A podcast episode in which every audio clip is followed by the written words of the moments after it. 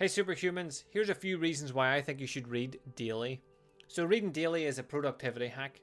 The more you read, the more you engage your imagination, the more that you learn, the more that you experience, the more useful you're going to be when it comes to dealing with your own problems, to solving problems for other people. You have a better vocabulary, vocabulary, vocabulary, can't say that word. You have a better vocabulary. Is that the word? Vocabulary? You know what I mean. You'll have a you'll have a better one. Obviously, I need to read more. Um, meaning that you'll have deeper conversations because you're able to articulate yourself much better. There, I fucking brought it back with articulate.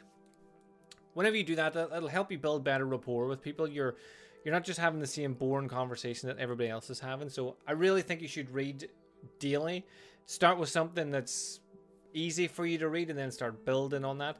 Um, read my book, my book's awesome. Limitations of Mirage. Read it. Read Harry Potter. Read the Bible. Read cookbooks. Read magazines. Read comic books. Read anything. Just read something daily.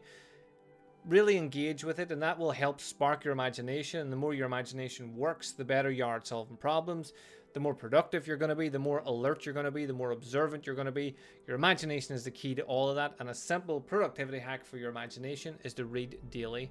So let me know in the comments what you're reading, especially if it's my book, and what your biggest takeaway was. And until the next time, have an amazing day, and I'll speak to you all again tomorrow.